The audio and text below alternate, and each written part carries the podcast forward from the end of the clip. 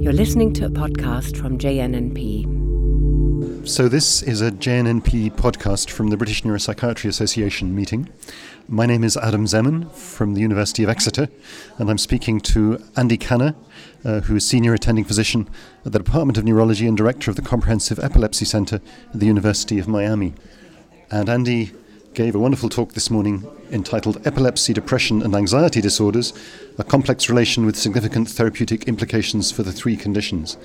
And so I thought we might talk through some of the themes um, of that lecture, perhaps beginning with uh, the evidence that epilepsy predisposes to depression and anxiety. Yes, so there is now a fair amount of literature that has been based on epidemiologic studies, on population based studies, that show that essentially one out of every three people with epilepsy can be expected to experience a episode of depression and or anxiety or comorbid depression and anxiety episode in the course of their life. The uh, uh, prevalence of uh, psychiatric disorders in general in people with epilepsy is higher than that in the general population, and that includes uh, other conditions like attention deficit disorder in children with epilepsy, and even the uh, psychotic disorders, which are the least frequent. Uh, seen in people with epilepsy are still higher in prevalence than in the general population. For example, in the case of um, mood and anxiety disorders, we would expect to see them five times more frequently in people with epilepsy than in the general population.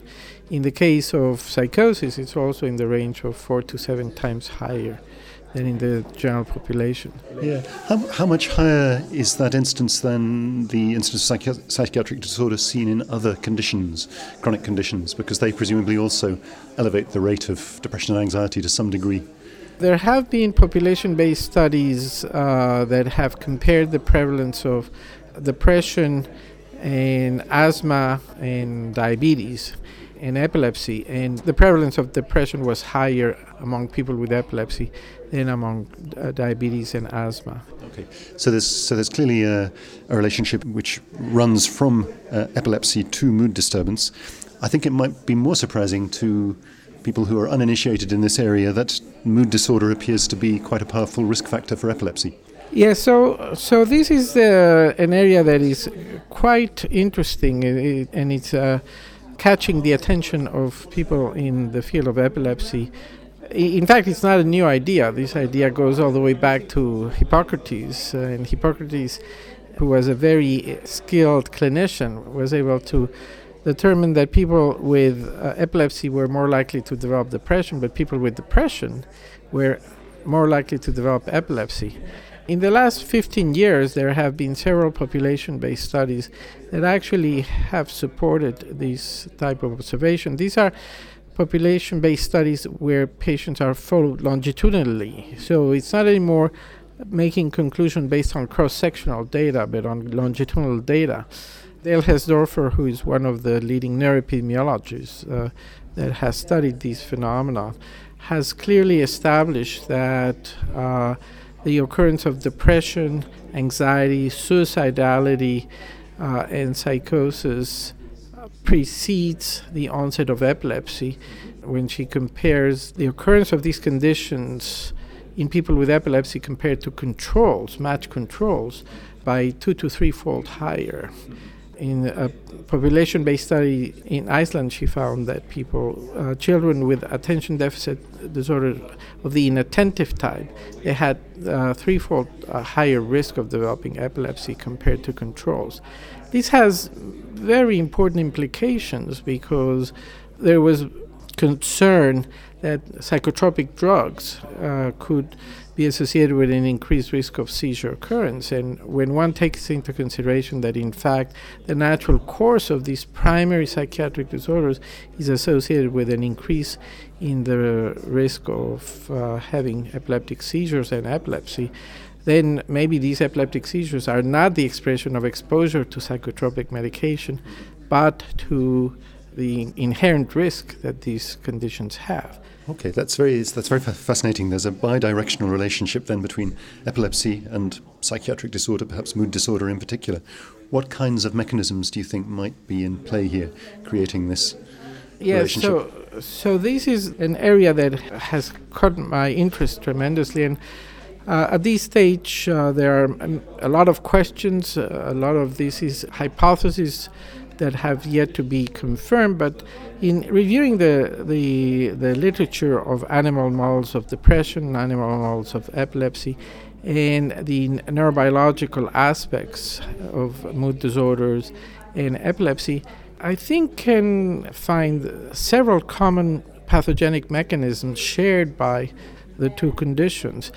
So we can suggest that it's not that depression causes epilepsy or epilepsy causes depression, but maybe the occurrences of these common pathogenic mechanisms facilitates the occurrence of one condition in the presence of the other. So, for example, disturbance in the neurotransmitters serotonin, norepinephrine, glutamate, and GABA have been uh, suggested as possible pathogenic mechanisms.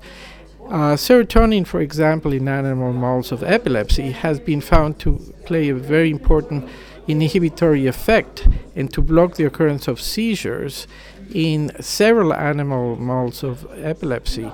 Uh, so, if you administer, for example, an SSRI like fluoxetine or citalopram to a variety of animal models uh, of epilepsy, you can block their seizures. If you deplete the brains of these animals fr- from serotonin by giving them a diet free of tryptophan, you accelerate or you worsen their seizures.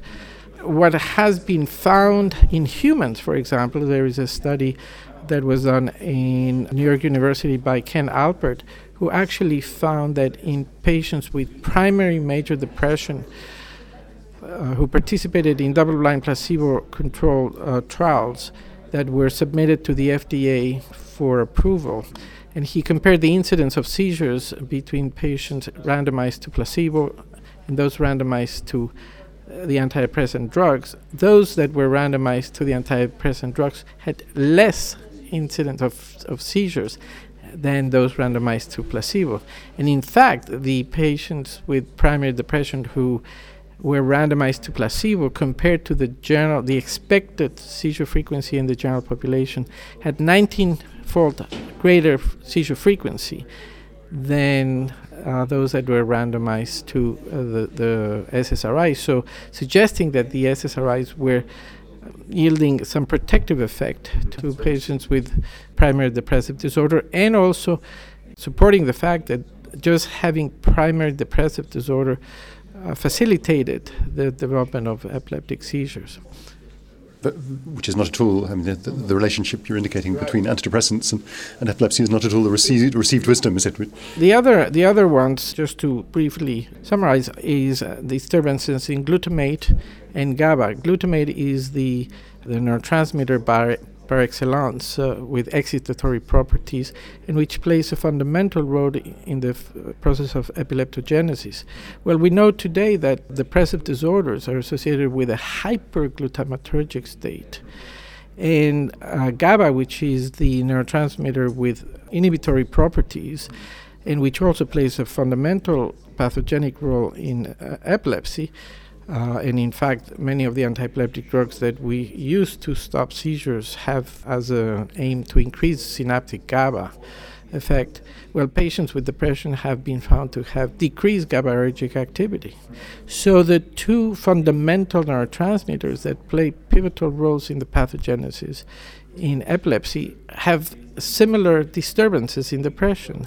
So that may, you know, be a cue as to why uh, people with uh, depression may be uh, more likely to developing epilepsy and uh, and vice versa.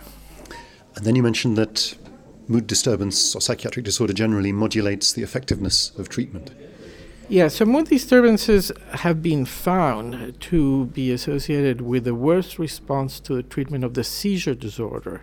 And this was also quite a, surprising uh, but fascinating phenomenon. So, for example, one study from Glasgow, uh, headed by Martin uh, Brodie and his group, showed that if you had a lifetime history of psychiatric disorders, primarily depression, preceding the onset of the epilepsy, you were twofold more likely to develop treatment resistant epilepsy, so that you would not respond to antiepileptic medications. There's another study from Australia where they investigated the presence of symptoms of depression and anxiety prior to the start of treatment, and these were people with new onset diagnosed epilepsy. Those patients who endorsed symptoms of depression and anxiety when they were followed 12 months later were significantly less likely to be seizure free than patients uh, who did not endorse any symptoms of depression and anxiety. And then there is a body of literature uh, that suggests that a lifetime history of depression may be associated with a worse response to epilepsy surgery in people who are undergoing temporal lobectomies for intractable temporal lobe epilepsy. So this is uh, having a direct impact on the treatment that we provide for the treatment of the seizure disorder that physicians need to take into consideration and have very important practical consideration because if you have an individual who had a lifetime history of depression they have a temporal lobectomy, the patient becomes seizure free. You may want to keep him on medication rather than discontinue medication after two years, which is a standard thing that one does because that person may be at higher risk of having recurrent seizures. This seems to make quite a strong case for equipping physicians with some psychiatric skills. Yes, uh, actually, neurologists uh, must be better trained on you know some of the basis of uh, psychiatric disorders. What I tell my residents and fellows, depressive disorders are neurologic conditions with psychological symptoms. So there's no excuse not to know about them. Okay, well, that's a challenge for the future. Yes. Thank, thank you very much indeed.